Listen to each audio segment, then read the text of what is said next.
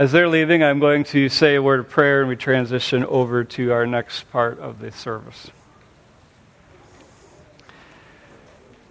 Father, I thank you for our families. I thank you for our children. Thank you for the thrills of watching them grow up, watching them accomplish things, watching them learn the scriptures, seeing them become believers. Lord, we thank you for the opportunity to use this facility on Tuesday nights, have a ministry into so many children's lives. Thank you for your word. And we pray that we may be drawn closer to you even as we uh, move forward now. In Jesus' name, amen.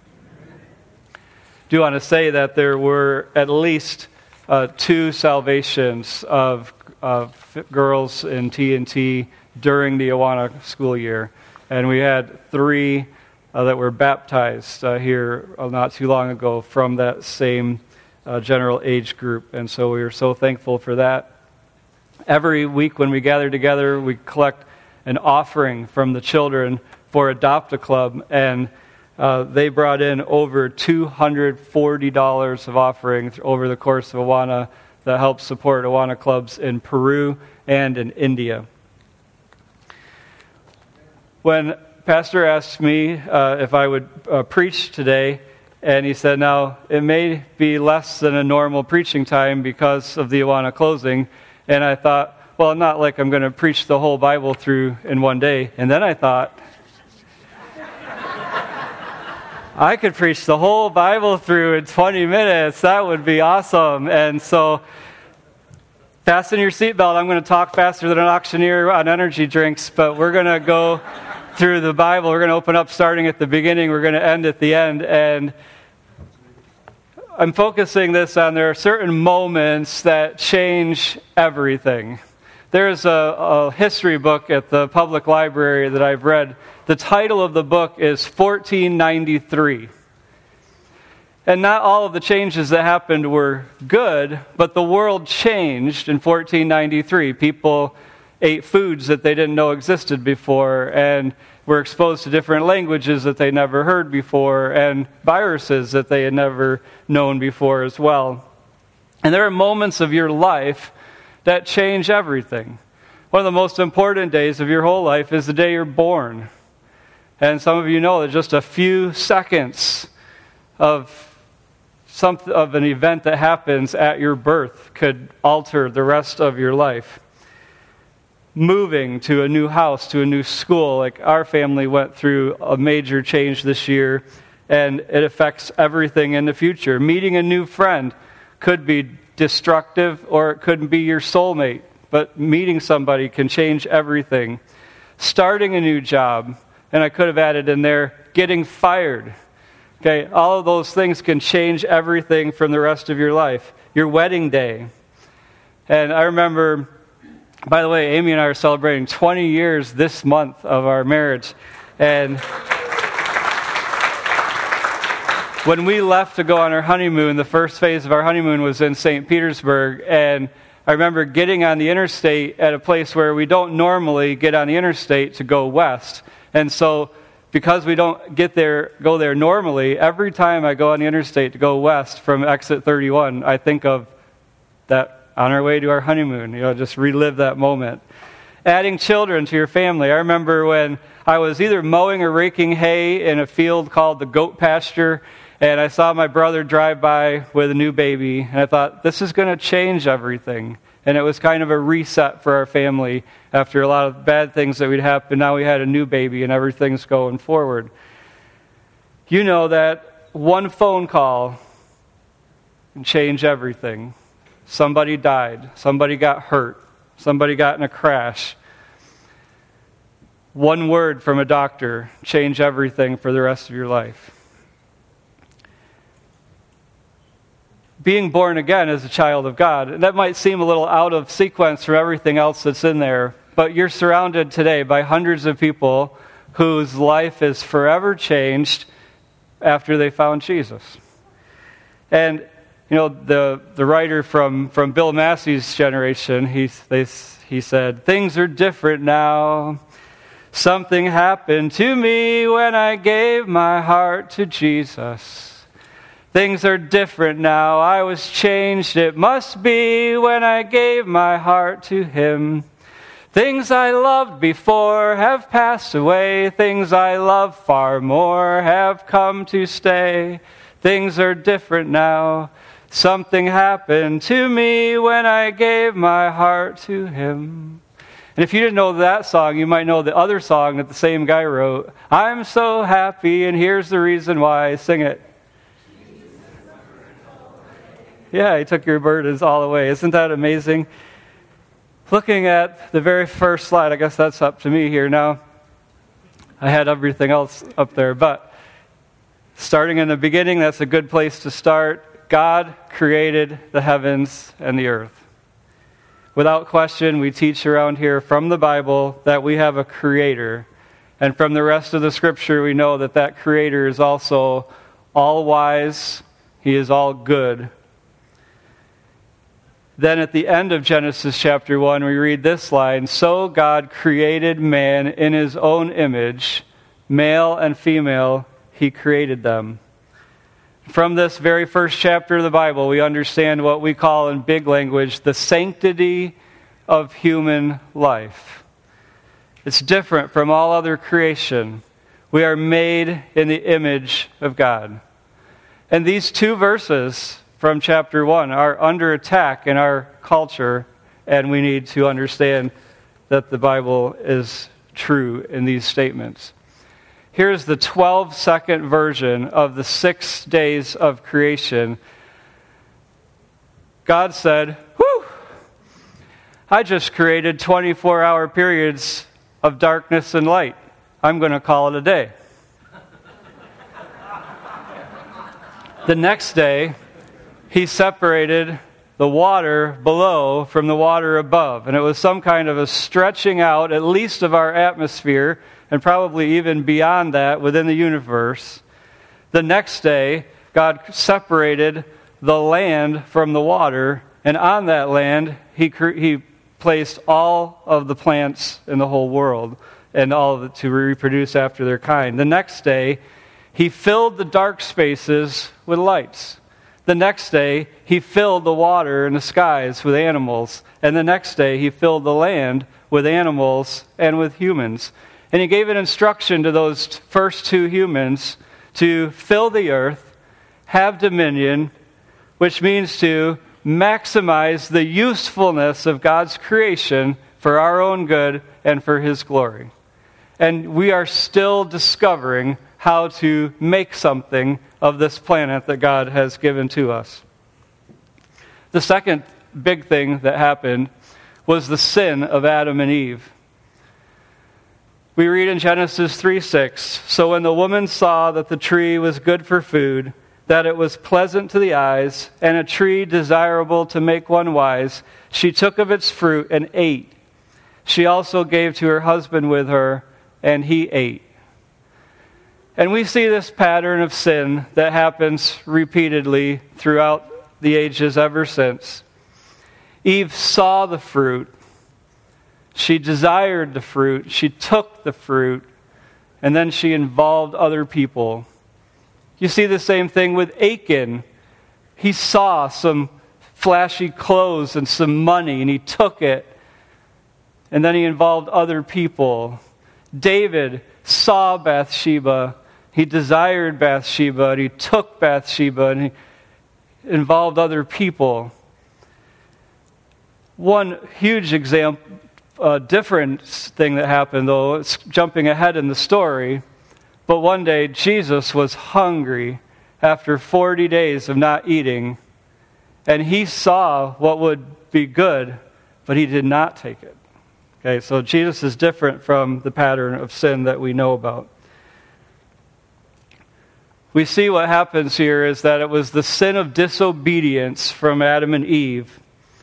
And we understand then that we take sin too lightly because we don't take God seriously. I wonder if I were to poll the people in this room, what is the worst sin that you have ever committed? Or if I ask you, what is the least significant sin that you have ever done? I wish that the worst sin I have ever done was to eat a piece of fruit. It doesn't seem that serious, but it was. Disobeying God is serious, whether it seems like something big or something small. And we look at the results of what happened because of Adam and Eve's sin. It brought death to the world. It brought a curse to creation. It brought pain in childbirth. It brought friction about male and female roles.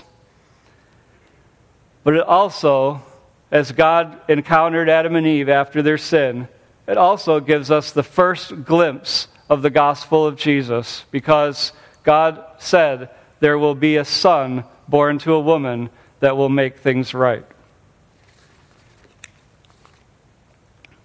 How much did sin affect other people? Let me read to you from Genesis chapter 6, verse 5. Then the Lord saw that the wickedness of man was great in the earth, and that every intent of the thoughts of his heart was only evil continually. It was bad. And the Lord was sorry that he had made man on the earth, and he was grieved in his heart. So the Lord said, I will destroy man, whom I have created from the face of the earth, both man and beast, creeping thing, and birds of the air, for I am sorry that I have made them. But Noah found grace in the eyes of the Lord. When we get to Genesis chapter 7, which is on your screen, so he destroyed all living things which were on the face of the ground, both man and cattle, creeping thing and bird of the air. They were destroyed from the earth. Only Noah and those who were with him in the ark remained alive. Sometimes you'll hear somebody talking about something that happens on the earth that was of biblical proportions. But biblical proportions in this case was a natural disaster in which only eight people in the entire world survived. When we see what's going on in the time of the flood, sin and violence filling the earth, God destroyed the earth with a flood, and God made one way of salvation, which is kind of another glimpse of God's plan and God's mercy that He, he saved those eight humans and representatives of animals on the ark. The flood changed everything. So we're thinking about that theme. Sometimes, especially if you're new to the faith and you, see, you hear us talking about how all of these events that happen from creation till now fit into such a short period of time, and yet we're trained to think in longer periods of time. But while scientific theory often takes a position that the earth is much older, rarely, if ever, do scientists consider the catastrophic effect that the flood had on the earth. I'm telling you that once you see it, you can't unsee it. And so I encourage you to, to make yourself available to those resources like Answers in Genesis, Creation Research Institute that do such a good job of explaining those things that we see around our world. The next event that I want to point out is the call of Abraham in Genesis chapter 12. Now the Lord had said to Abram, Get out of your country from your family and from your father's house to a land that I will show you. I will make you a great nation. I will bless you and make your name great, and you shall be a blessing. I will bless those who bless you, and I will curse him who curses you, and in you all the families of the earth shall be blessed. God said those words as recorded in Genesis chapter 12, and they have never been revoked and they are just as true today as they were the day that God said them to Abraham. About 120 years after the flood, there was the Tower of Babel. That probably deserved its own slide, but we don't have time for everything. From that time, the languages and the ethnic groups begin to disperse across the world. And in Genesis chapter 12, we see that one of those ethnic groups gets set apart by God to put his name on those people. Some people have argued that the greatest proof of God is the fact that Jewish people still exist today. And you go to all those ancient civilizations that are long gone, the Jews were there with all of them. They've been there ever since. The other thing I want you to, to notice that maybe you haven't, I don't know if this shows up on the camera, how much you zoom in on this, but I'm holding in one hand here everything from Genesis 1 to Genesis 12. That was 2,000 years. From Genesis 12 to the end of the Bible is 2,000 years. And since the Bible was completed until now is about 2,000 years. We're approaching the year 2030, which is most likely the 2,000 year anniversary of crucifixion and resurrection of Jesus. We can't die for that belief that it was that year. It was give or take a couple of years. But we're right there. We're just about to the 2,000 year mark since Jesus died and rose again. Understanding the call of Abraham helps us understand the rest of the Bible in context. It was through Abraham that the Savior would come. And then, as time goes along, God gives us more details. It will be from Isaac, not Ishmael. It will be from Jacob, not Esau. It will be from Judah, not the other 11 brothers. And then later, it will be from David's family, and it will, he will be born of a virgin, and he will be born in Bethlehem. And by the time you get to the New Testament, all of those things take shape. Abraham followed God when God called him from his home in Iraq. They called it Mesopotamia, Ur of the Chaldees, but Iraq fits nicely on my screen. Abraham was promised land, and that land actually is from the Nile River to the Euphrates River. And that land has never been fully possessed by Israel, not even during the days of Solomon, but one day it will be. But God promised a seed uh, the descendants of Abraham and a blessing to anyone who blesses Abraham, but also that from his family all the world would be blessed and that Savior would come from Abraham. I said that there were 2,000 years that happened between Genesis 1 and Genesis 12, but the rest of Genesis, from chapter 12 through chapter 50, is just three generations of people. Abraham, Isaac, Jacob, Joseph. 400 years later, when you get to the end of Genesis and you flip over to Exodus, just want you to just to, just to feel that. I flipped the page from Genesis to Exodus. 400 years just happened. There's one other place in the Bible where that's very significant as well, and that's from Malachi to Matthew. 400 years takes place. That's a lot of time. It was 400 years ago that the Mayflower landed in Plymouth Rock.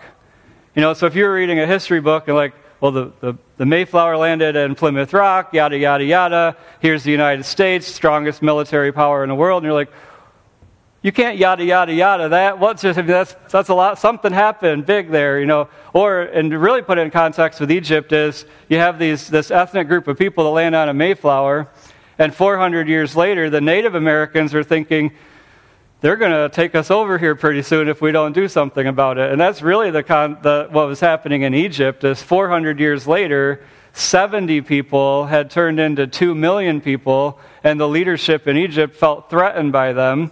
And, but God was going to work all of this into his plan. God came to Moses and said, Come now, therefore, and I will send you to Pharaoh that you may bring my people, the children of Israel, out of Egypt. Israel now a nation. God sent plagues, miracles, saved nation out of Egyptian slavery. And for the next thousand years, if you were a Jewish person and somebody asked you, What God do you serve? you would say, I serve the God who brought Israel through the Red Sea out of Egypt. And it would almost be an intimidating statement like, oh, you serve that God. That's pretty a big God. You know, now I want you to know that we have something even better now. If somebody asks you, What God do you serve? you can say, I serve the God that raised Jesus Christ from the dead. That's the God I serve. You know, no one can uh, top that one.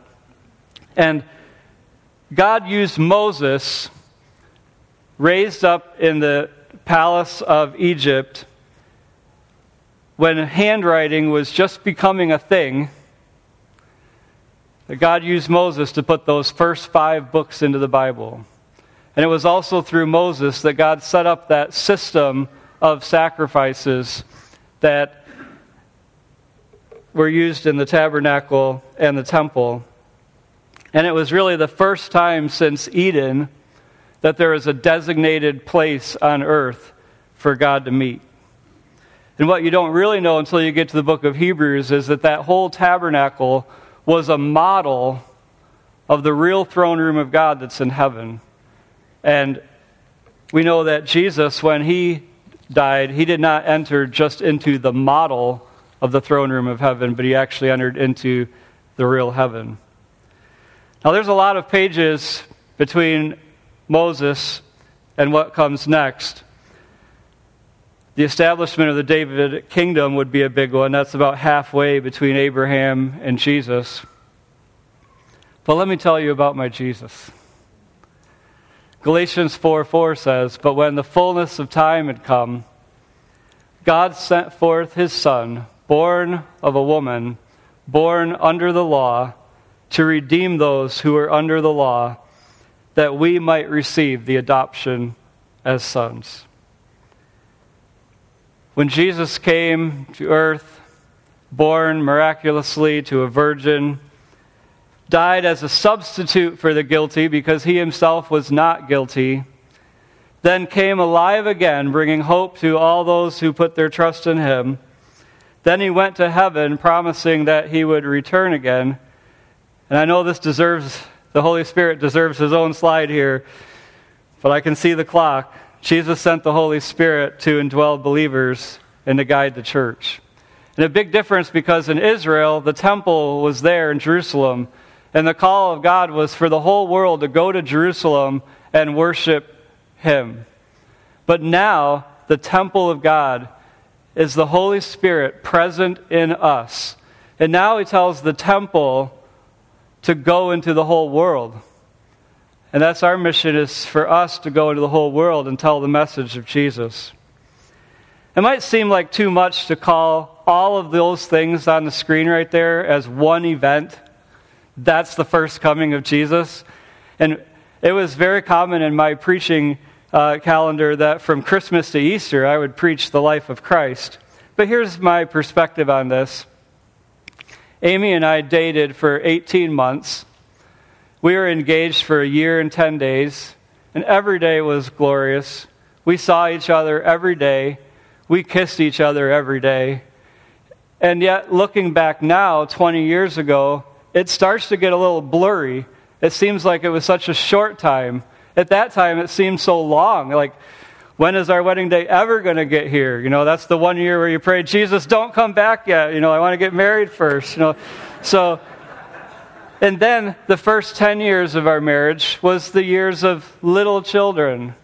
And those days were full of life and excitement. But now, looking back, it's like, do you remember that really cute thing that one of our kids did? Which one was it? You know, it just kind of blurs into those were our toddler years. And now we're in our teenage years.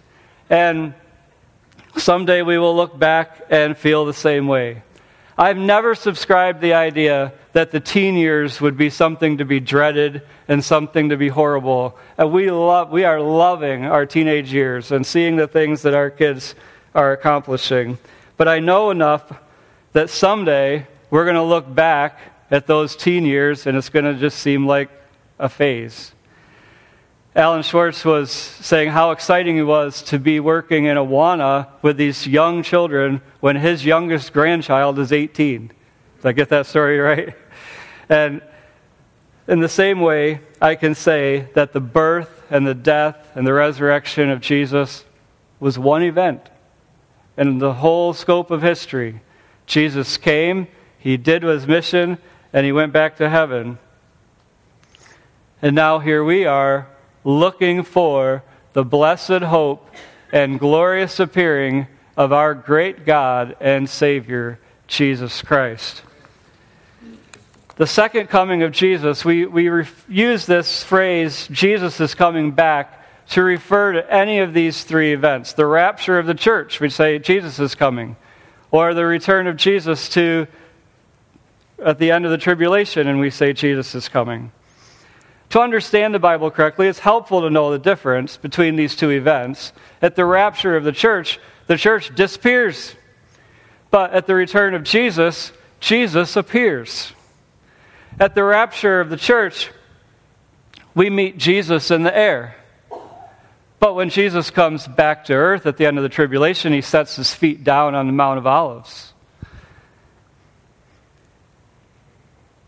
The rapture of the church, Jesus is coming for the church.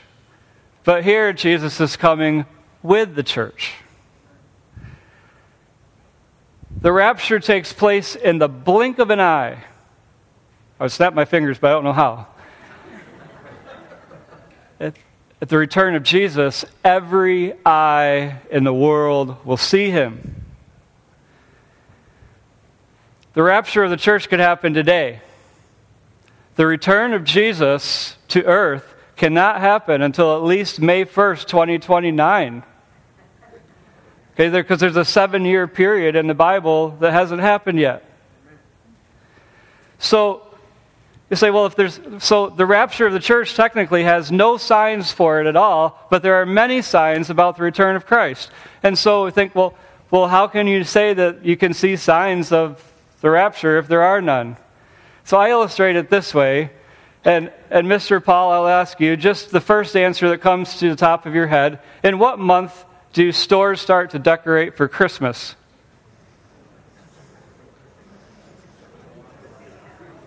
June.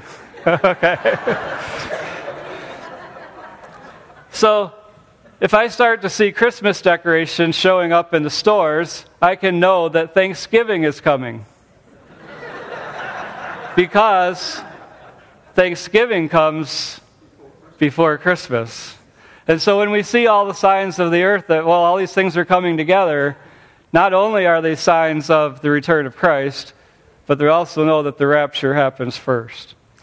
There are two very specific, detailed passages in the Bible about the rapture. There are over a hundred references about the second coming of Christ. We as believers, we are not sitting around waiting for the end of the earth. We are here waiting for the beginning of a marriage. Jesus is coming and it will be a wedding day for his church. Sum up everything there. Believers meet Jesus in the air. The Antichrist gains power on earth. The real Christ returns to earth to reign. Then, when Christ comes to reign, there is a 1,000 year period of him being reigning, but he reigns forever. And after that thousand years is completed and other things that are prophesied, a new heaven and a new earth are formed. All believers live forever with no sin and no sickness and no pain and no death, and all non believers suffer forever without God.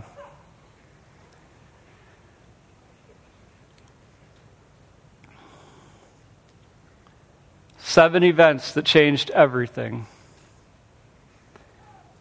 The creation, God created man, but then man sinned against God. The flood, only eight people survived, and the whole surface of our earth today just meets that description. But Noah found grace in the eyes of the Lord. A thousand years after Eden, God came to Abraham.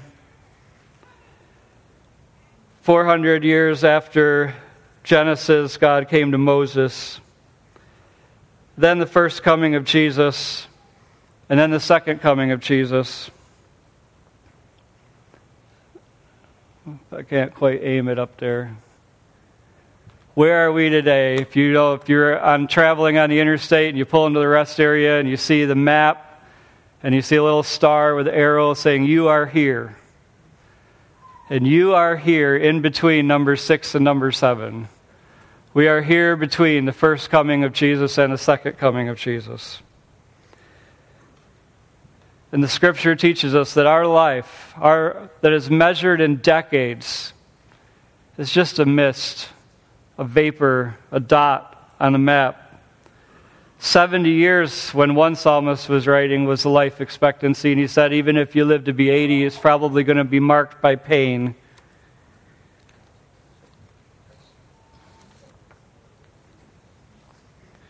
It is an act of mercy that the second coming of Jesus has not happened yet.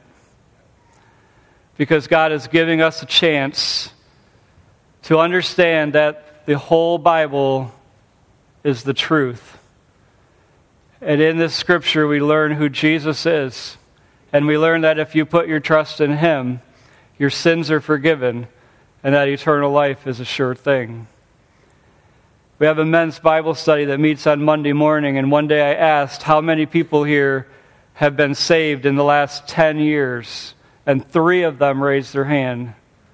And I said, if, if the second coming of Jesus had happened 20 years ago, those three men would be lost and suffering forever without God. But God was merciful enough that He has waited until 2022 to return. We are not here today just for the fun of it. We are here because it's true. We know our Creator, we know our Savior, and we're waiting for His return, and we want you to know Him as well. Two scriptures to close out the day. If you confess with your mouth the Lord Jesus and believe in your heart that God has raised him from the dead, you will be saved. You get to the end of the Bible, and it, it's logical. He who has the Son has life. He who does not have the Son of God does not have life. We exist here today not for our every night of Awana Club, for our worship services. We want you to know and love and worship Jesus. It is through him that you receive salvation, forgiveness of sin, and eternal life. Let's pray. Father, I thank you for giving to us the scriptures, helping us understand the perspective. You are great, you are eternal. You set all of this in motion. Even though we as humans sinned against you, as created in your image, you still loved us and you have made a way for us to be rescued from the sin that we have gotten ourselves into. We thank you that our forgiveness is complete, that you look at me today as someone who is as righteous as Jesus. And I pray that everyone in this room would also know for sure that they have placed their faith in Jesus, that he is worthy of being trusted, that when he died, he died to pay for our sins. And when he rose, he rose in victory over death. And we don't have to be afraid of the future we don't even have to be afraid of death because of the eternal life that you have given to us. Thank you that we can worship you and celebrate that truth now. In Jesus' name, amen. Let's stand to sing, please.